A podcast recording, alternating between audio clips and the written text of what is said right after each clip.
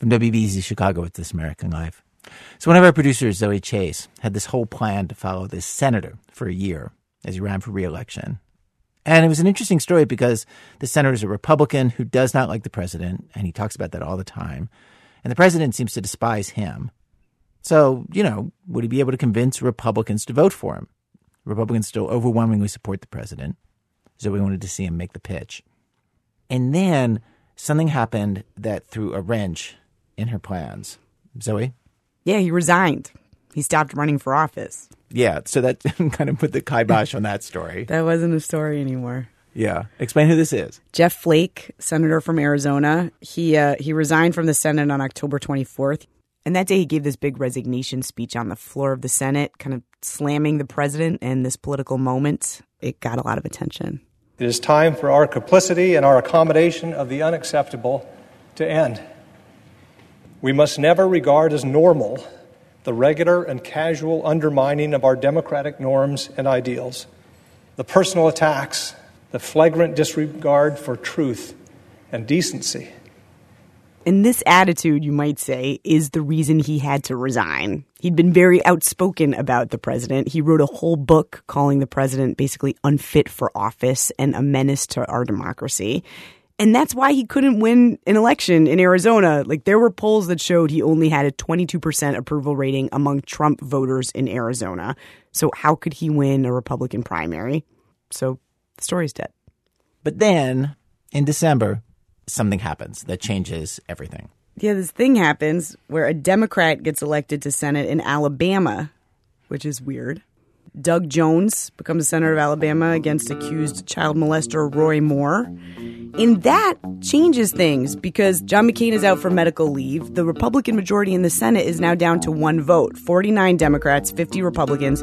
Any one Republican senator can theoretically stop a bill by voting with the other side. And suddenly, this one renegade senator, Jeff Flake, not beholden to the president, has a lot of power. Zoe. Hi. Hi, Senator. Long time no talk. So how how does it feel to be the most powerful senator in Congress right now? yeah. Seriously, that. a lot of people.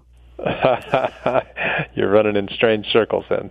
It does give you more leverage, though, right? I mean, you, are you feeling that? Um, well, I don't feel that yet because it hasn't happened yet. Mm-hmm. But uh, when the new senator is seated, then perhaps. This is as much as you'll get Jeff Flake to admit he's excited about something. He is an understated guy. I can tell he is pleased. Uh, Flake's essential for Republicans to get to 50 votes for all the things they need 60 votes for in the Senate. He has new leverage there as well. And so Zoe asked Jeff Flake, could he watch him try to execute this newfound leverage? And he said, sure. And she's been following him since then. Because Flake is in this interesting position. Any Republican who's up for reelection this year, there are all kinds of things they cannot say or do because Donald Trump and his voters will punish them. They can't cross the president. They can't cozy up to Democrats. But because Flake isn't running, it's like he's bulletproof. It's like he has this superpower. He can do anything he wants, say anything he wants, take risks to get things done. And he decides to do something with that newfound power and leverage. And what he decides to do is pass what could be his very last bill. And the thing he goes for in this bill is DACA, legal status for kids who were brought to the United States by their parents and then grew up here in the United States. It's 800,000 people who've signed up officially as DACA kids. Super popular issue. 80% of the country supports giving the Dreamers legal status. The president said he wanted it. The majority of the Senate wants it. If anything should be able to pass, it should be DACA. So Zoe followed him trying to pass DACA for four months. She talked to him when he would come off the Senate floor, when he was heading to the White House. She hung out with him in his office when he was stressed out late at night. And of course, you probably know Flake, he does not succeed, right? DACA does not pass. The president tweeted, in fact, just last weekend, in all caps, no more DACA deal. DACA is dead. And so today on our show, what you're going to hear is you're going to hear Jeff Flake fail. And just to say it, of course, it is not a big surprise to anybody that Congress is dysfunctional and it's hard to get anything done in Congress. But watching somebody actually trying to do something, to pass a bill, you see how the nature of Congress's dysfunction has changed in ways that are very specific to Donald Trump. And okay, yes, we take for granted right now how messed up Congress is. We don't even think twice about that. But for this hour, I would just ask you to open your mind and heart to the idea that there is another way this could have gone with DACA. And that arguably it should have gone if our democracy was working like we read about in high school, that when a vast majority in a democracy wants something, it happens. For Jeff Flake, after those four months were done, after playing the game the way everybody else does, which you'll hear him do at the beginning of the story, politicking and horse trading votes, after all that, even he comes to see differently how Congress should operate.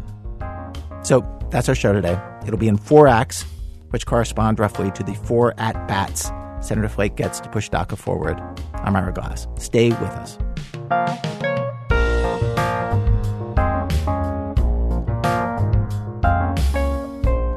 So, if you remember, back in September, President Trump ended President Obama's DACA program, leaving dreamers in limbo with the threat of eventual deportation. And he gave Congress six months to pass a bill.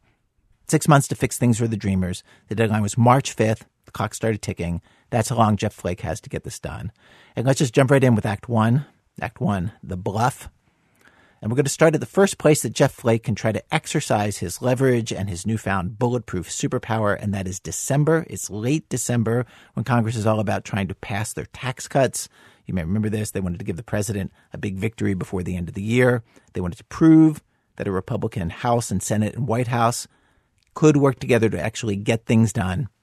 The date is December 19th. Zoe Chace takes it from here. We zoom in on Flake's Senate office in the Russell building. Because the Republicans are so desperate for a win, and because Majority Leader Mitch McConnell needs every vote he can get, no Democrats will vote for the tax cuts. This is Flake's moment that he was counting on. It's an opportunity to use the leverage he has to move DACA ahead. He and Chuck Schumer, the Democratic leader, cook up a plan. He proposes a trade to Mitch McConnell my vote for the tax bill in exchange for a promise to get a DACA bill on the floor by the end of January. And now they are just about to vote. You're the last holdout on this tax bill. Uh, am I? are you are you undecided on how you're going to vote on that? You know, I I mean, I if you're negotiating for for something outside of the bill, you you never indicate uh, where you'll be for certain. Never say what you're going to do. this is a bluff. Flake loves the tax bill. He loves tax cuts. He knows he's going to vote for the bill, even if he doesn't get what he wants. Eventually, he tells me that. But he doesn't tell anybody else. We hop onto the Senate subway, and another reporter tries to get it out of him. Have you made up your mind on the Still tax working. vote? Still working on the DACA issue. The funny thing is, the tax bill can pass without him. They think they have the 50 votes they need already. If you're some kind of Congress nerd and you're counting, Doug Jones hasn't been seated yet, John McCain is out on medical. But who knows? They just got the 50. Bob Corker, Republican from Tennessee, he recently came around for no apparent reason. With things in flux like this, maybe someone could flip, and then Flake would have a lot more leverage. And Flake's been working on a DACA bill with other Republicans and Democrats, a bipartisan bill, and he wants that bill to get a vote. Bring it to the floor. Agree to bring it to the floor. Use me as an excuse. We say we've got to get Flake. So we had to agree to DACA that's done a lot. I mean, how do I describe Jeff Flake? Suit and tie, clasped hands, earnestly looking at me on his office couch. I mean, he's a senator. He's deeply earnest to the point where he's kind of dorky. He's a Mormon. He's super disciplined. He often goes to the gym twice a day. He has this way of being more hopeful than it seems like he should. When it comes to Mitch McConnell, the leader of the Senate, Flake often seems like Charlie Brown, running to kick the football to McConnell's Lucy. But right now, he feels like the power dynamic has changed. Jeff Flake is suited up, feels like he has some moves. About immigration, when Flake talks about it, he often talks about economics. We're an aging country, we need workers. He has a libertarian mindset about it. The economics are personal to him, though. He grew up on a cattle ranch in northern Arizona. His dad hired undocumented immigrants, and he got to know them, and he liked them. He writes about one of them in his book, this guy he grew up with, Manuel, it's in that kind of tokenizing style that politicians can use when they write about real life people caught up in national policy. But I've spent enough time with him to know that his feelings on immigration, they are sincere, they are deeply held, and they are different from a lot of his colleagues. So Manuel. Manuel uh, came when I was just uh, just very young. Uh, he was young himself. He was 16. We thought he was old and wise, and uh, he uh, you know worked in the shop mostly but on the farm and uh, would would fix uh, just anything that broke. And baling wire, duct tape, some of it wasn't pretty. He was never much of a welder, but he. Flake worked all he, uh, summer on the ranch too. know, the He says he was always breaking the equipment, so he ended up hanging out a lot with Manuel, talking about his girlfriend. one conversation that we still laugh about. He's he was asking if I was dating anybody else, and I said no, no, it's just just Cheryl. And uh, he said, uh, you know, his, his English by this time was pretty good, but some of the phrases were a little off. Uh, he said, uh, Jeff, you, you know the saying. He said, uh, when the cat is gone, the mouse he can run around. Flake was on Manuel's side. When the Border Patrol would come and do these roundups, Flake would pull his hat down low over his head and ride his horse in the opposite direction of where the workers were, trying to lure the Cessnas away. He just saw Manuel at his dad's funeral last year. Manuel's got a green card now, seven kids, one's adopted. A merit based system, he says, like the president has called for, it wouldn't account for all these guys I've known who made their lives here, made the country better. That's how he sees it. Flake's worked on immigration bills practically every year 2003, 2004, 2005, 2006. He was part of the gang of eight that tried to do comprehensive immigration reform in 2013. DACA is like the bare minimum of what he would do if he could. He'd love to make it much easier for more people to work and live here. But there's no place in his party for that idea anymore. DACA, though, DACA is different. Most people like DACA. As we rush Aaron Sorkin style through the Dirksen building, he explains how he gets even more leverage if another Republican peels off. That's what he's waiting for. And the most likely person that could be right now, hours before the tax vote, is Senator Susan Collins. She called me this morning. She has some issues. Collins has her own deal, also unrelated to the tax bill, that she's trying to use her tax bill vote to get leverage on. She wants some stuff to patch up Obamacare. And she's been threatening to vote against the tax bill if that isn't addressed. Yesterday, Majority Leader Mitch McConnell went on the Senate floor and promised to address her issues, but Flake says Collins' situation is still a little shaky. She had a long meeting with the vice president uh, today, um, so she's she's close, but uh, but still working on a few things. Oh, that's good for you, huh? But um, But she's not going to necessarily pull what you're pulling. She's pulling for something else. right, she's pulling for something else. But we both, uh, you know, it works out. He ducks into a Senate Judiciary Committee hearing. Meanwhile, calls are flooding into his office. You're a Republican. Support the president's tax bill. Have a spine. Vote against the president's tax bill. When I catch up with Flake that night, he still hasn't heard from McConnell. To be clear, what Flake is trying to get is modest. He's not trying to get an actual DACA deal done or a formal announcement. He just wants a sort of pinky swear from the majority leader. Majority Leader will not make any public promises about DACA right now. Flake believes that's because he's scared it'll make Republicans in the House flip out and endanger the tax cut bill. Okay, fair enough, he can work with that. But notice just how hard it is to get this simple thing done. Flake heads off to talk to McConnell to try to get his firm commitment, and he leaves me behind in his office, where I sit for two off the record hours with his chief of staff, Chandler Morse, one office over from Flake's. We talk a lot. What did you think was going to happen? Chandler is a character I wish I could tell you more about. I'm allowed to reveal the following things from those hours. Between calls and emails, he ate a seven day old, seven layer bean and salsa dip. Then he ate a popsicle. He texts and emails like his life depends on it. At 10 o'clock that night, Flake shows back up with news. On that one. We hustle into his office, and he runs me through the story of the two hours that just happened. So, right, so you left here, you went to go talk to the majority leader. Well, he was over in the Mansfield room. We were all eating dinner, and uh, I, I sat down, and uh, he said, "You okay on this?" I said, "No, no." Um, I said, "I need to know if we have a commitment to bring this bill up in January, um, because that was, you know, what we were talking about before." To bring up the DACA bill. He said, "I can't. I can't commit. Um, I don't want to commit to something that I can't deliver on." And the spending bill is now kicked into January, and uh, you know, we, we ju- I just can't. And so I said, "Well, that's we couldn't do it in December," and I understood that. But uh, January, even if there's a spending bill, we have to do on the 17th. That still leaves quite a bit of month. Mm-hmm. Nah, can't do it. Can't commit. And so I just walked away.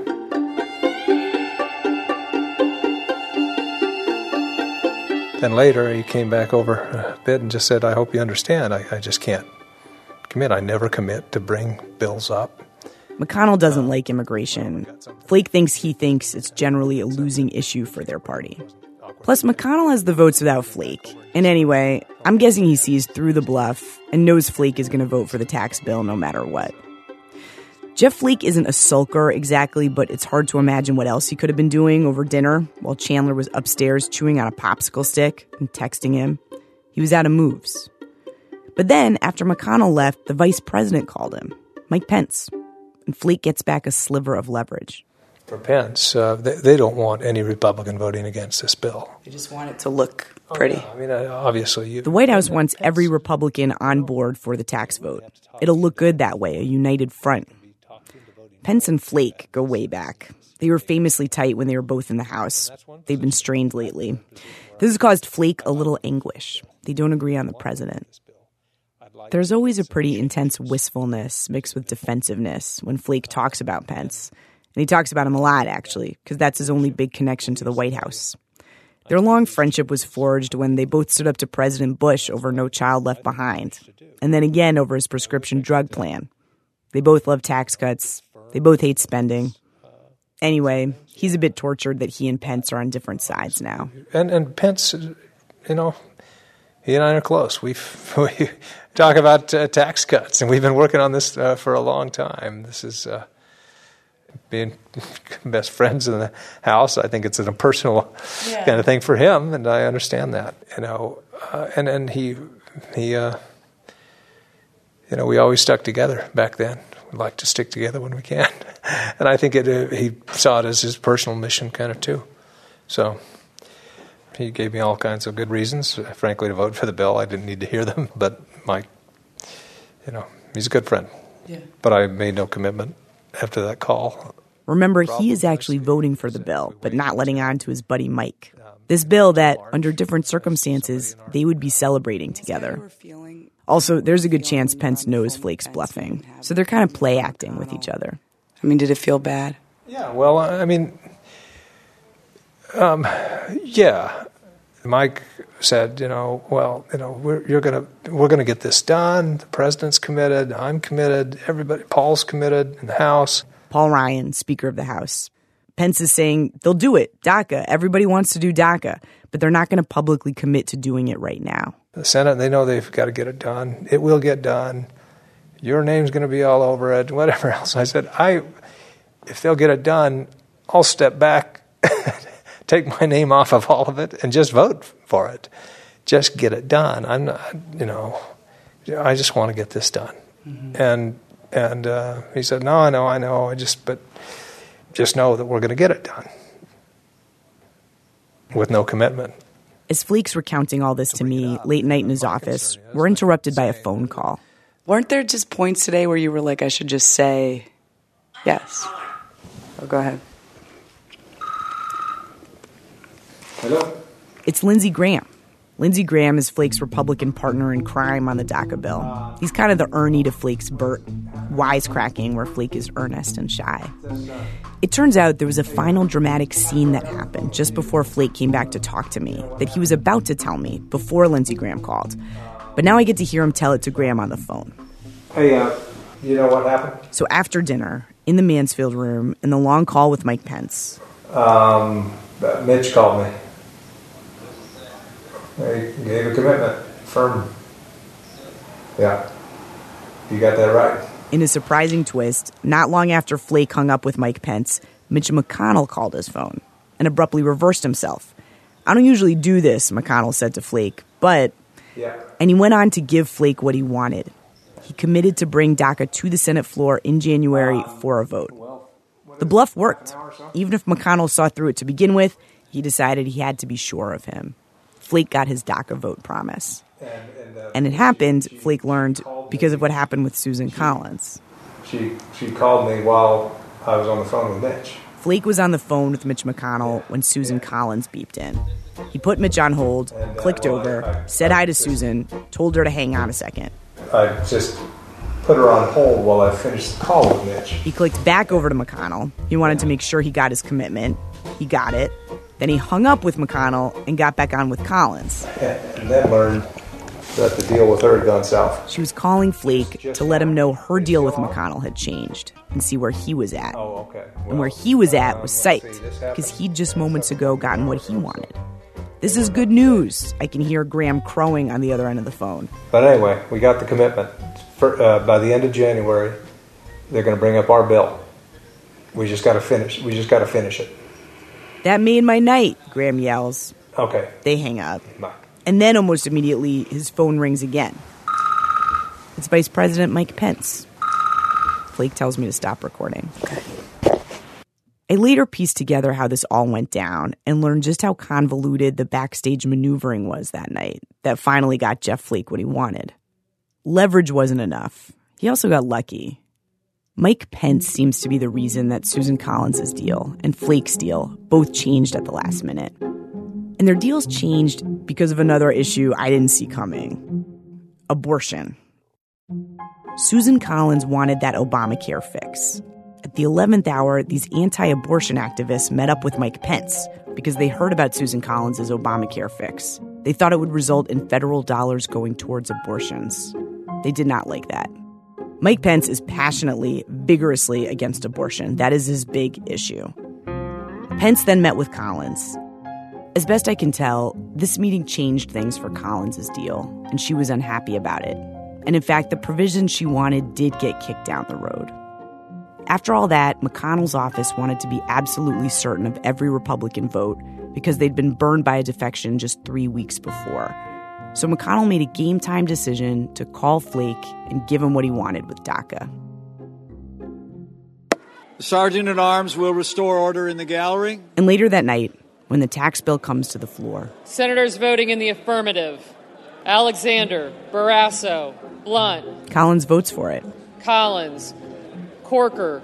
She votes for it, even though she apparently got shivved at the last second. Daines, Enzi, Ernst, Fischer, Flake, Gardner, Graham, Grassley, Hatch, Heller, Hoeven, Inhofe, Isakson, Johnson. Act 2 Flake's second at bat, now with the president.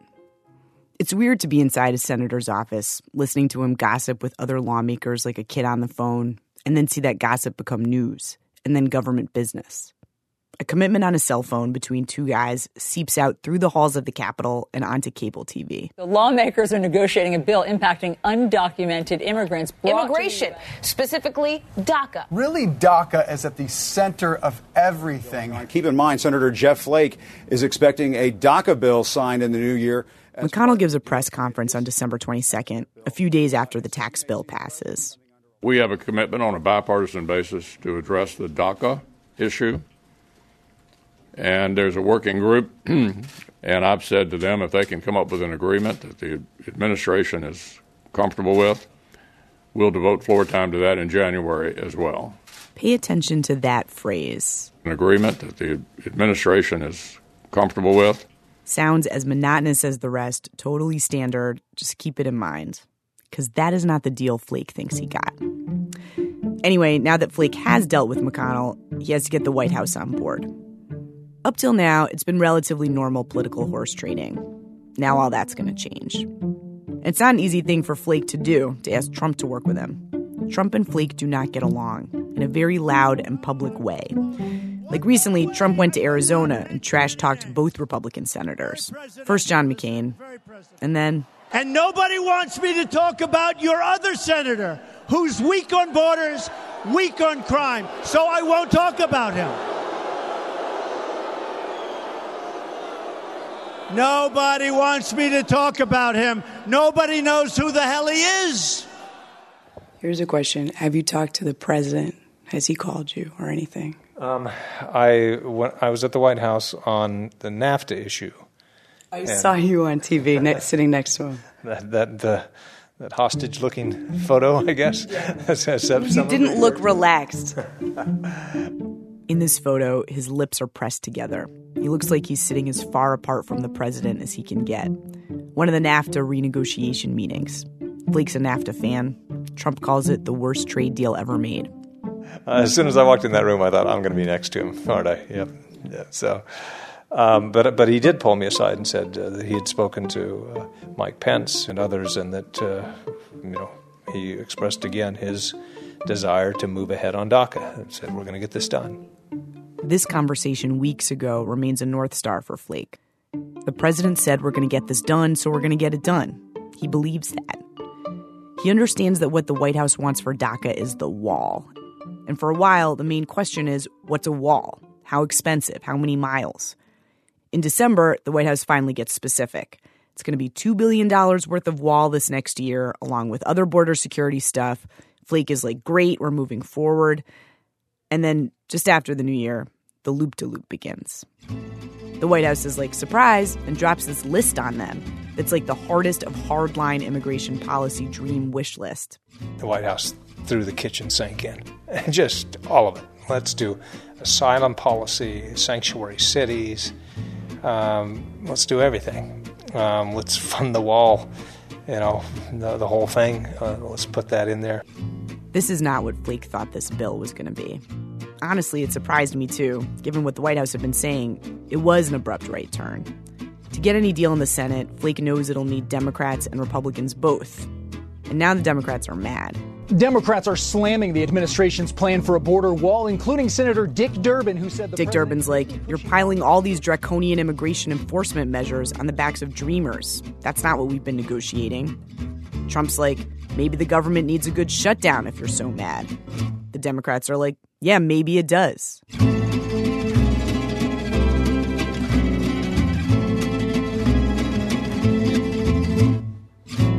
That brings us to January 9th, a big meeting between the White House and lawmakers. It's the first with Democrats, so it's a big deal, supposed to get everyone on the same page, smooth out all the misunderstandings, so they can make this happen. But as is routine for this White House, there are some distractions. As you may remember, the Michael Wolff book, Fire and Fury, has just come out. Richard, isn't it remarkable that we're talking about the president's mental state? People are openly questioning the president's sanity on every TV in the Capitol. Uh, this is not uh, mentally stable behavior. 100% of the people closest to the president believe that there is something wrong here. There's also news of potential military strikes against North Korea this morning. Reporters catch Flake in the Dirksen hallway. Thank you, Senator. Senator Flake, on a separate foreign policy note, there's a report today that the administration is considering what they're calling um, nose, what is a bloody nose? Bloody nose strategy in North Korea, where they would strategically strike several sites. I, have you seen those reports? No, Do you have I, any? have not. I've not. I'd okay. have to look at it first. All right. Hi, Senator Flake. I'm Raina. I'm a dreamer. Oh, hi. That voice, that's a woman who comes up to Flake, a DACA recipient named Raina. This is starting to happen a lot. Everywhere we go in the capital, we run into DACA kids. Sometimes it's in big groups, in matching orange shirts and orange beanies, yelling, Dream Act now. Raina came here with a small group. She drove 48 hours from Arizona. And she's different from other dreamers I meet at the Capitol. She's more like a Politico reporter than an advocate. She knows there's a bipartisan bill in the works. She knows that Flake is working on it. She knows there's a meeting today at the White House. She says, We're just kind of worried to see if you would see something happening in terms of the deal coming closer. We're just really kind of worried to see if, if you would see something happening Um, in terms of the deal well, is coming closer. We're going to the White House right now for a bipartisan meeting. It involves 20 some people. That's like not, so many not. A bipartisan meeting with 27 people. Raina and Flake worry together. That's too many. too many. It's not going to be that much negotiation. But we're, all I can say is doing all we can. Well, thank you so We'll much for, for your leadership, and we just mm. want to be able to be helpful. Okay. And All right. Thank you. Nice to meet you. Nice to meet you. All right. When Raina talks to senators, she talks strategy. She doesn't tell her story. To be honest, that's the way to talk to Flake, I think. He can seem a little cold when it comes to constituents. I rarely hear him talk about what dreamers want. He talks about what Schumer wants and what McConnell doesn't. Raina and the other dreamers are in the weirdest legislative cul de sac imaginable. Their issue is immensely popular, which you'd think would be an asset, but in fact it's a curse. Raina comes to learn that Flake's seen it already over his many years negotiating immigration deals. We've always had the, the DREAM Act or a DACA solution before it was called DACA. That we realized that we could have taken to the floor in either the House and the Senate and passed relatively easily because there's so much public support out there. But it was always put as part of the broader uh, package because we needed the other things as well. Because the Dreamers are so popular, they're often used as a spoonful of sugar to make tougher immigration measures easier to swallow. Stuff like border security, restricting visas, or on the Democrat side, legalizing even more immigrants. That's the curse of DACA. The most valuable thing about it, on Capitol Hill anyway, is the possibility that it could be used to pass other stuff. So even though we're a democracy, even though 80% of the country wants DACA, the country doesn't get what it wants. Because there's no incentive for Congress to just put it to a straight up or down vote. And everybody here takes this for granted. So when President Trump canceled DACA in September, DACA became this sort of brass ring again, everyone grabbing at dreamers for their own agendas. That's why Flake thinks nothing will happen in this White House meeting. Too many people, too many agendas. There are people there today who I'm convinced don't want a deal at all. And um, so, anyway, Yeah. that's what my concern is. Okay. All right. All I'll right. see you when you get back. I wasn't allowed into the White House meeting, so I was expecting to just get Flake to tell me later. That proved to be unnecessary. I'm thrilled to be with a distinguished group of Republican and Democratic lawmakers from both the House and the Senate. We have something in common. We'd like to see this get done. It's DACA. We've been talking about DACA for a long time. There are TVs all over the Senate building tuned to CNN.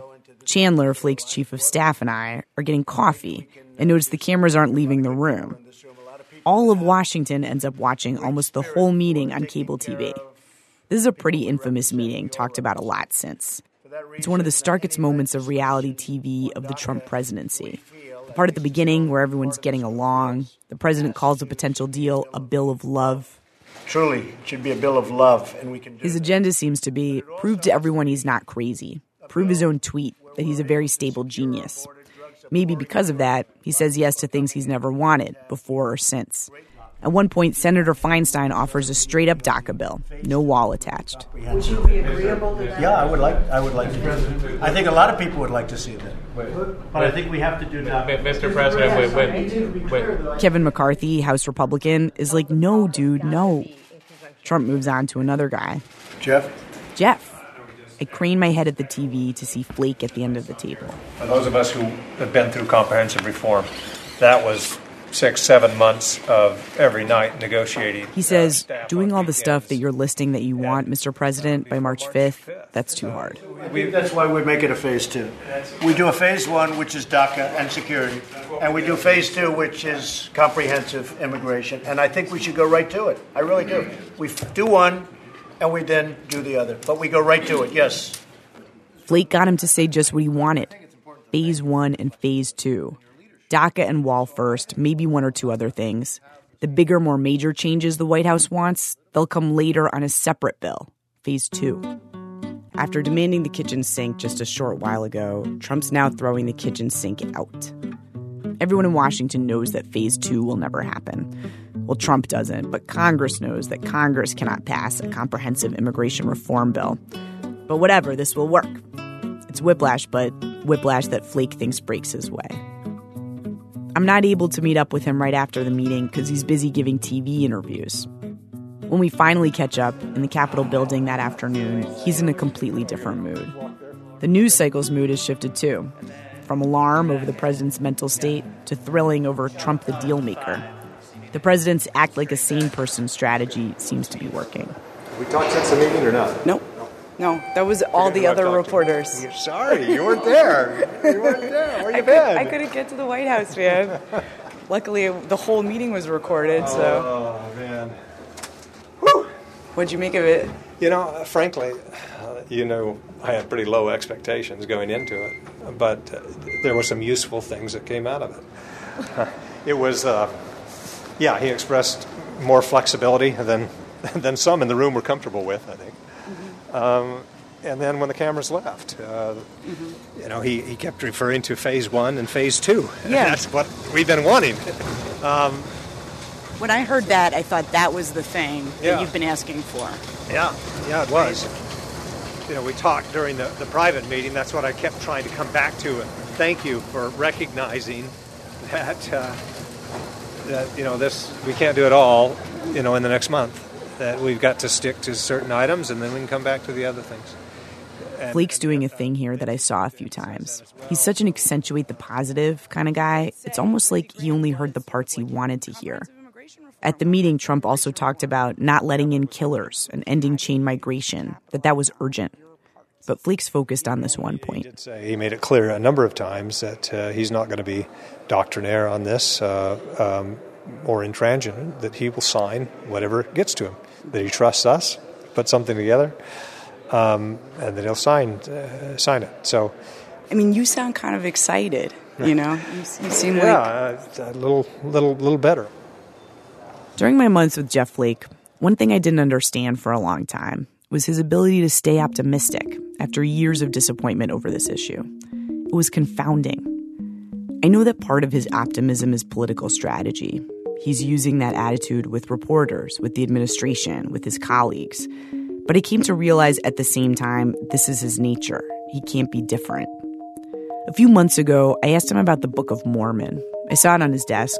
I saw him reading from it on his phone and listening to the audiobook through wireless headphones. He's devout, doesn't drink coffee, goes to church every Sunday, doesn't drink or swear. And he told me one of his favorite parts of the Book of Mormon is in the last several passages of Alma, which tells the story of people who, Mormons believe, lived in the Americas long before Columbus arrived. There's a character called Moroni, a military captain.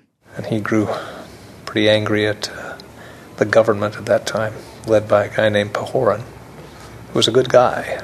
But Moroni, who was also a really good guy, assumed that uh, the government was holding out, not giving them their war supplies and whatever else. He writes a threatening letter to Pahoran, saying, Why are you ignoring me? Long story short, it's a misunderstanding. Pahoran was under siege by the enemy and just couldn't help Moroni, though Moroni had no way of knowing that. Finally, Pahoran got a chance to tell him. And he didn't get mad at Moroni or anything.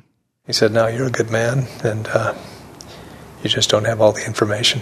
They were both fine after that. You know, they reconciled. Something like that tells you to bridle your passions, not uh, not assume the worst. Assume the best, look for the good. Things usually work out. Assume the best, look for the good. It's his motto. He talks about it a lot. It was written out on an index card on his parents' fridge growing up. He says you'll find it in every one of his 10 brothers and sisters' houses, too. It's his attitude towards everyone. Even Trump, who Flake can't stand, throughout this whole negotiation, Flake continues to say Trump wants a DACA deal. He has better instincts on this than his advisors, he says. It's the Moroni in him.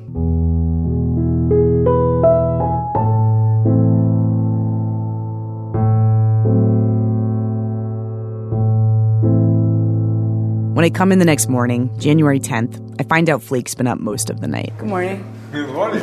Where you been? Since the president has said he'll sign whatever he gets, different factions of lawmakers start writing their own bills with their own priorities. It's a race to get a bill to the president and prejudice him in favor of the first one he sees. Missed a good DACA meeting last night. I did. What happened? Yeah, it was just called kind of on the fly. Mm-hmm. But we met, uh, the six of us, that's what the group has become. The Gang of Six, all immigration bill veterans, half Democrats, half Republicans. Flake's staff spends the day finishing the draft of the bill. Flake's feeling good about it, really good. At one point, a bunch of students come by. that you will not be running for re-election, so that what do you want your legacy to be as senator? Get DACA done. That's it. That's for Zoe's benefit right here. Yeah, no, I appreciate it. I took a note. He's a little tired of me asking about his legacy all the time, so I did appreciate it. By that night, in his office, he's dreaming big. He's imagining the president selling the deal at the State of the Union in two and a half weeks. And for the State of the Union address coming up at the end of the month, uh, the president sure would be nice to for him to stand up and say, "We've got this bipartisan deal done." I'm sure the president wants to do that. I would if I were him. And so, I mean, the president's only going to endorse a bipartisan deal. Um, we just hope he'll get behind this one and we can move it through quickly.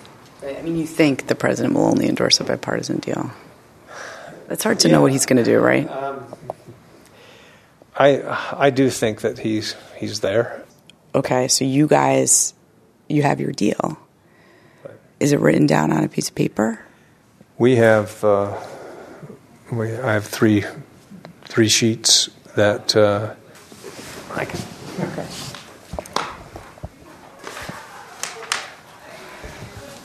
Great. I have three sheets here, which uh, you know talk about what we've agreed to. Just then, Senator Bob Corker shows up, like it's the attack the president and quit the Senate club meeting. Senator. Hey. Chief of Staff Chandler basically hooks my collar and literally throws me out of the room.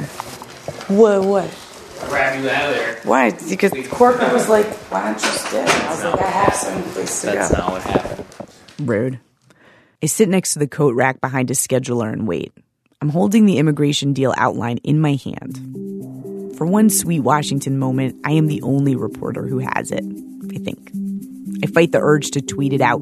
It's an urge I never thought I'd have, but being down here, it becomes a thing.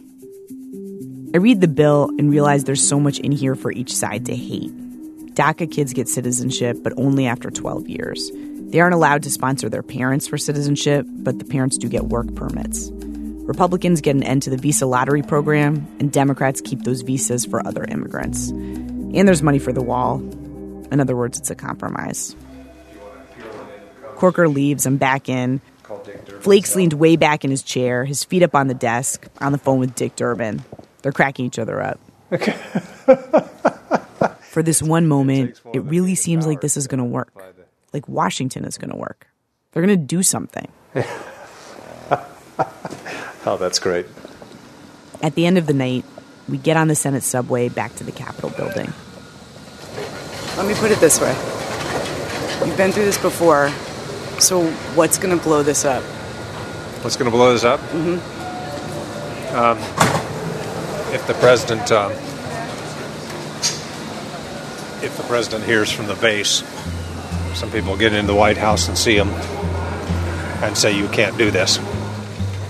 which is exactly what happened.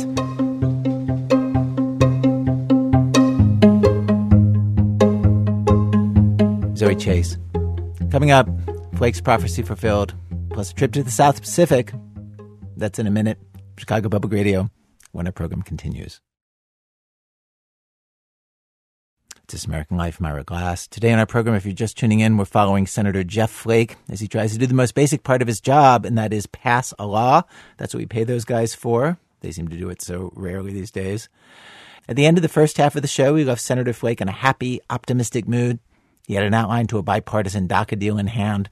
It addressed four issues the White House had laid out a few days before. The president seemed open. It said he'd sign anything. The plan going forward was this Lindsey Graham, who had been playing a lot of golf with the president lately and talking about what good friends they are, would sell the deal to the president, and they would get the president to sell the deal to the American people. Which means at this point, none of the senators are supposed to talk about the deal publicly, not yet, because they want Donald Trump to own this deal and sell it. That's the only way the House of Representatives and the Republican base is going to go for the deal. And this brings us to Act Three Flake's next at bat. When the cat's away, the mouse, he can run around. Again, here's Zoe Chace. I wake up the next morning to mass confusion. Somehow or other, the strategy has gone off the rails. I'm on the house side doing another interview, but it's easy to track Flake. He seems to be going from reporter to reporter saying they have a deal. I'm reading this on Twitter. Eventually, he shows up on TV. Uh, the fact that there is a deal came from Senator Jeff Flake of Arizona. An agreement that we're the bipartisan group I'm talking about, the mm-hmm. six of us working, that we're shopping among our colleagues now. This was not the plan. Flake knows his name on the deal could kill the deal for the president. He often flies to Arizona as soon as he can on Thursdays. He's incredibly close with his wife, Cheryl. The youngest of his five kids is a senior in high school. I'm basically running with him to get to the airport.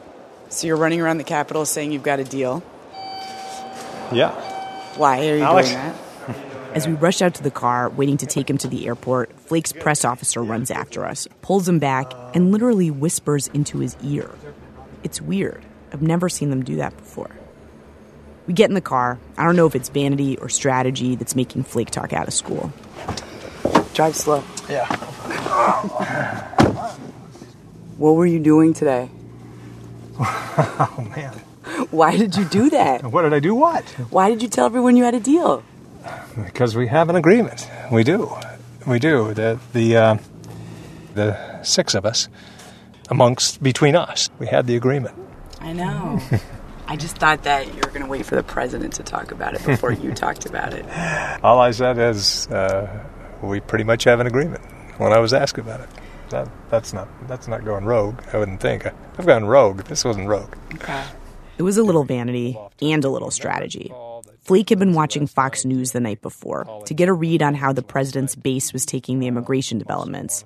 Badly, turns out. After one day of praising his presidentialness and deal making chops, they were now furious at him for selling out to Flake Jeff Flake and the Chuck Schumers of the world. Flake figured the deal might die then if it was getting brutalized on Fox, so he wanted to make the deal public to keep it alive, at least among other members of Congress. As he's explaining all this, he gets a call. Okay, but for the record, I never even said that. I, I never used the word. yeah, yeah, yeah. Okay. All right. Sounds good. Bye. You okay? What's happening? Nothing we can talk about on tape. The whisper, this call, something weird is going on. There's something Flake's not telling me. All right, I don't ever like to go off the record with you because I don't want to set a precedent, but I just want to know if there's anything I should be prepared for. Uh... I put the mic down. The president said something unflattering to the president, Flake says to me. Like the president said something that would make him look really bad if it got out. And with that, he walks over to the airport.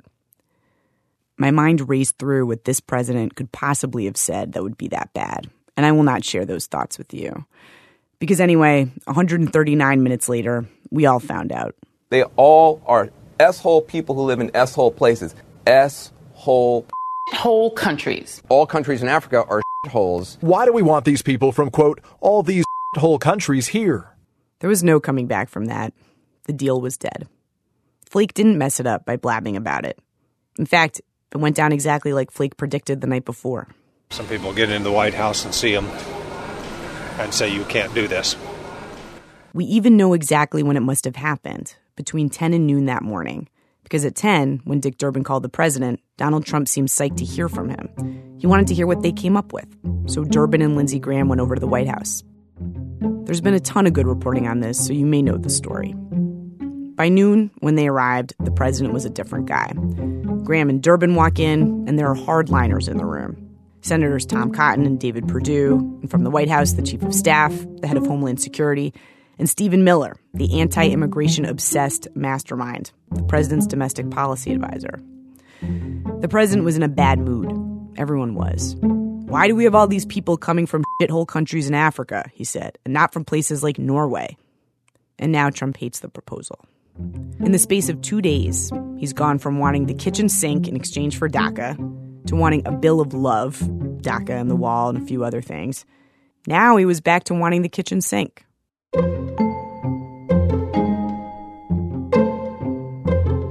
This is not how this is supposed to go. Usually, the president signals to the Congress what he wants to do. The Congress signals to the president what they might pass. When it's the same party, those priorities line up. And they march along like a three legged race, pushing and pulling a little bit, but headed towards a common goal. Like, say, Obama and Obamacare. This is a Republican Congress, but it can't move in sync with this White House. Because looking for signals from this White House, it's like a flaming, screaming siren of noise. As demonstrated this week, every new person who walks into the Oval Office can flip the president to their side, let alone what he sees on TV every morning and every night. You can't get a clear signal from someone who turns on a dime like that. So politics has turned into this game of red light, green light. When the president turns on the green light, everyone runs toward him, trying to make a deal. Then he turns on the red light. Everyone has to stop. You can't build up momentum towards anything. You can't find a compromise that'll please him. In that environment, what's a senator to do?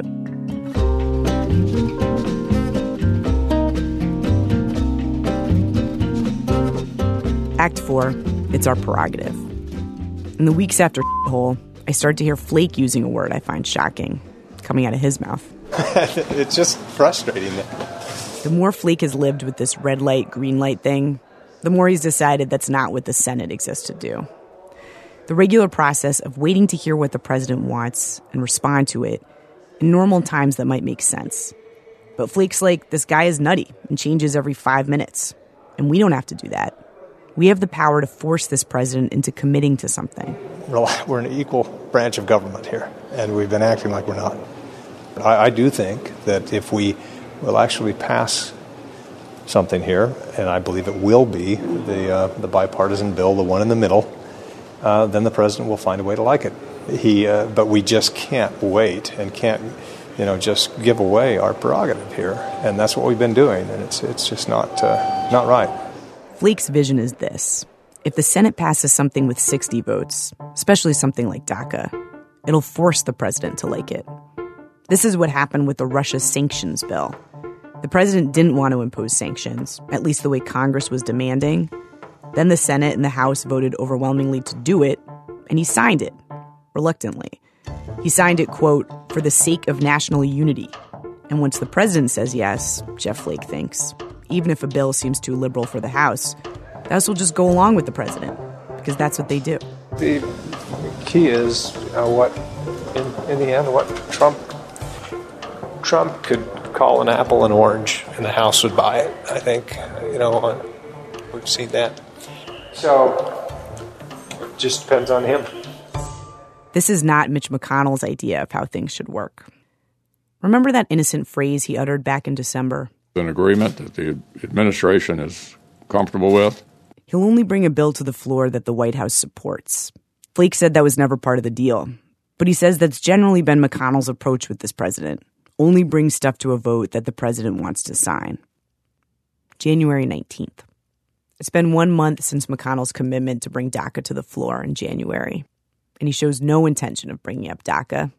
In fact, he's made it clear he will not. And the entire U.S. government is about to come to a standstill over this disagreement.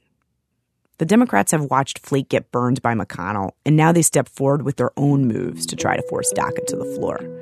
Chuck Schumer goes to the White House and, over cheeseburgers, tries to cut a quick last minute deal with the president. $25 billion for the wall in exchange for DACA. A huge sum, more than the White House has ever publicly asked for. Trump rejects it. So Democrats set their sights on McConnell. They tell him to bring DACA to the floor or they'll shut the government down. They won't vote for the spending bill that comes before the Senate that night. McConnell doesn't budge. You know how this ends. The government shuts down. But watching them try to avoid it at the last minute that night was kind of wild. I watched from the Senate press gallery. All the congressional reporters were pressed together on this balcony above the Senate floor. They were telling me, This is rare. You barely ever see this. Watching them negotiate in public in front of you. You're so close, you feel like you should be able to hear them, but you can't, so you watch closely. The senators head to the floor for a vote around 10:15 that night, and they stay out there till after 1 a.m. The drama all revolves around McConnell and Schumer, who are refusing to talk to each other. These two grown men who have worked together for years, who are in charge of the Senate, sitting on opposite sides of the room, not looking at each other, with all these other grown adults running around them, just trying to get them to speak. If it were a ballet, Jeff Flake and Lindsey Graham were the principals, whirling and spinning all over the room between the Democrats and the Republicans, seemingly trying to cut a deal. All the Democrat lady senators at one point were gabbing in the corner until Graham burst in. Rubio, Cruz, a couple of the other guys sat in a row in the back, like kids smoking cigarettes on the bleachers, too cool to engage, cracking each other up.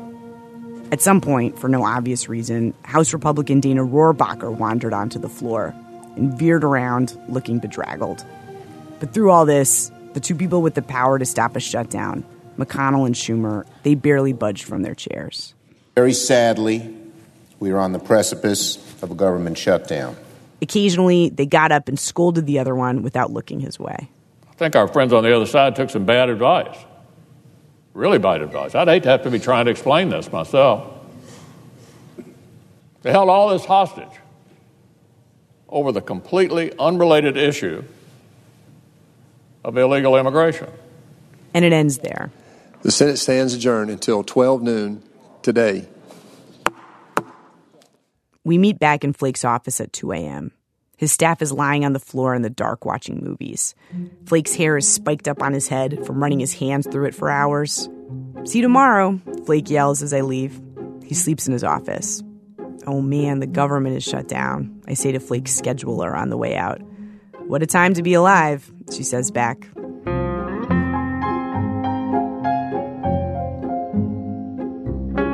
In the outside world, people are wondering what the shutdown means. Who's going to be furloughed? What's this going to cost? Fox News Alert Uncle Sam turns out the lights. Now the blame game is in full swing as the government shuts down. Tension on Capitol Hill following the government shutdown. This is utter madness. Meanwhile, inside Congress, it's a really different vibe. It's like a fun sleepover. I pop in on Colorado Senator Michael Bennet, and he's hanging around in his socks. Senators are posting sunset pictures from the Capitol to Twitter. Reporters are tweeting out which Chinese place lunch is from. Graham and Flake head out to get fajitas. A bipartisan group of senators comes together to end the shutdown. They meet in Susan Collins' office. For the first time in forever, it's like true bipartisan deal making over bagels and coffee. It's exciting. Susan Collins institutes this beaded talking stick. You can't talk in their meetings unless you're holding it. I got it first to talk about, you know, what I was proposing, the group accept, and then we handed it around. Lamar Alexander got it. 22 people in there, nine Republicans, 13 Democrats, everyone in a circle. Alexander's talking about Senate process. And uh, Mark Warner across the room interrupted him and then interrupted him again. And uh, Lamar, mild mannered Lamar, takes a stick like a javelin and threw it at, uh, at, at, Mark Warner. Oh my and, uh, God. Mark ducked, hit the wall. Um, it just, everybody, you could have heard a bit, pin drop. It was the quietest, just complete and utter shock. And, uh, anyway, so, and then the meeting went on for the rest of the time. And then today, Lamar Alexander, channeling the frustration of the entire country over his own powerlessness in that moment.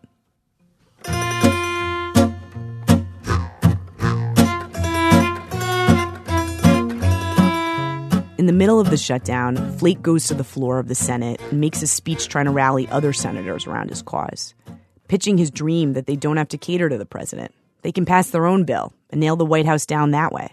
The best way out of this is for the Senate to be the Senate again. We are an equal, equal branch of government. And to say that we won't move on a particular topic until we have agreement from the president, when we've waited for weeks and weeks and weeks for that kind of agreement or that kind of nod or signal, we can't wait anymore. Let's more jealously guard our prerogative here as legislators. And let's bring an immigration bill to the floor. No one seems to be signing up. That's Flake's issue in general. He seems to talk to an invisible group of Republicans that no one else can see. Republicans who agree with him.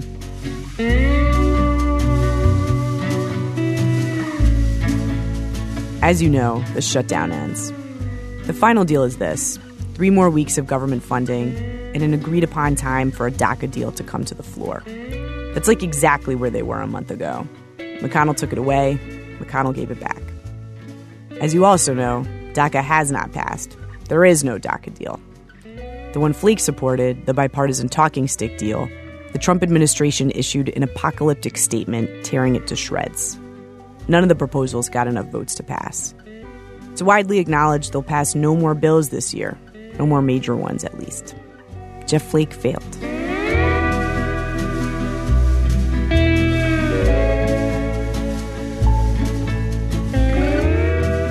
For the last few years, Jeff Flake has done this weird, very non political thing.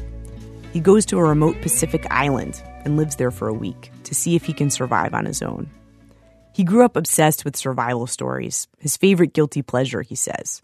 Shackleton, Robinson Crusoe, anyone who was basically in a sailboat, capsized, ended up on a life raft, and got to an island. He wanted to know if I were marooned on an island, could I survive? He first tried it back in 2009. He went somewhere near the Marshall Islands for a week, lived on spearfishing and coconuts. He got lonely, so he wrote numbers with a sharpie on the hermit crab shells so he could keep track of them, see which ones were friendly. He liked it so much he went to another island a few years later with two of his kids, and then the next year with a Democratic senator to make a point about bipartisanship.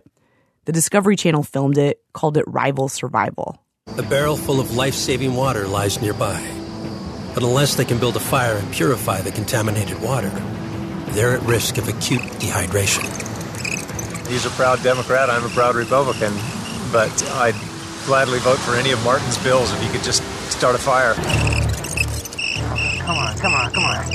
Flame, flame, come on. Flake and Heinrich never make a fire on the island. They could have just brought matches with them, but they were caught in a reality TV show game where the rules were arbitrary and rigged against doing the obvious, simple thing. You see where I'm going with this. It takes a very particular kind of person to put up with rules like that and maintain a go get 'em, can do attitude and come back again and again. And Jeff Flake is still at it. Last I saw him, he was bringing a new DACA proposal to the floor.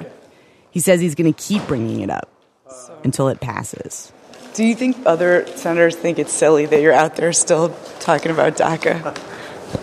Some of them, yeah, probably. Move on, Flake. Yeah. No, still got time. Still got to do it. I'm excited. This is going to do it. This speech is going to change minds. I can't tell if you think that or not. Like, I really don't know. See that it's working. no, I mean, what choice do you have? You move ahead.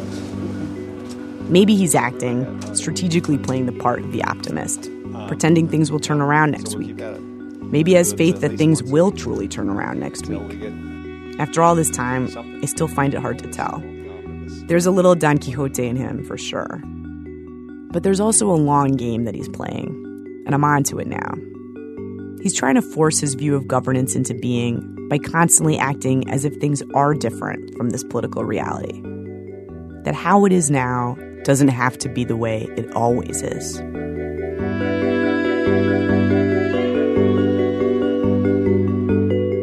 Zoe Chace is one of the producers of our program.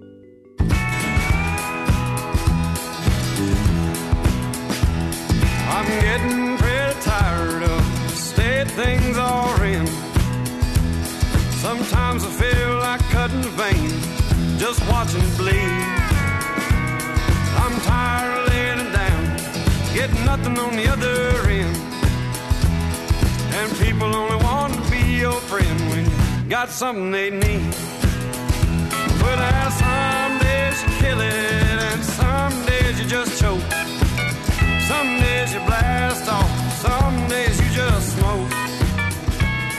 Our program is produced today by Ben Calhoun and our senior producer, Brian Reed. Our staff includes Zoe Chace, Sean Cole, Whitney Dangerfield, Stephanie Foo, Hannah Joffrey Walt, David Kestenbaum, Seth Lind, Alvin Melathe, Nadia Reiman, Lily Sullivan, Christopher Swetala, Matt Tierney, Julie Whitaker, and Diane Wu. Our managing editor is Susan Burton. Special thanks today to Adam Cancryn, Susan Davis, Dan Diamond, Matt Fuller, Lindsay Gaza, Barry Hardiman, Elizabeth Jones, Ben Kesling, Steve Lichtig, Claire Malone, Ben Martyr, Seung Min Kim, Alice Ollstein, Chad Pergram, Douglas Rivlin, Jason Samuels, Megan Shepard, Frank Thorpe V, Chip Underhill, and Erica Warner. Our website, thisamericanlife.org. This American Life is delivered to public radio stations by PRX, the Public Radio Exchange. Thanks as always to our program's co-founder, Mr. Torey Malatia. You know, I caught him two-timing me with another radio host, Kai Ryssdal, the host of Marketplace. I finally confronted Troy about it, and he said, no, no, no, they're just good friends. He and I are close. We we talk about uh, tax cuts. I'm Ira Glass. Back next week with more stories of This American Life.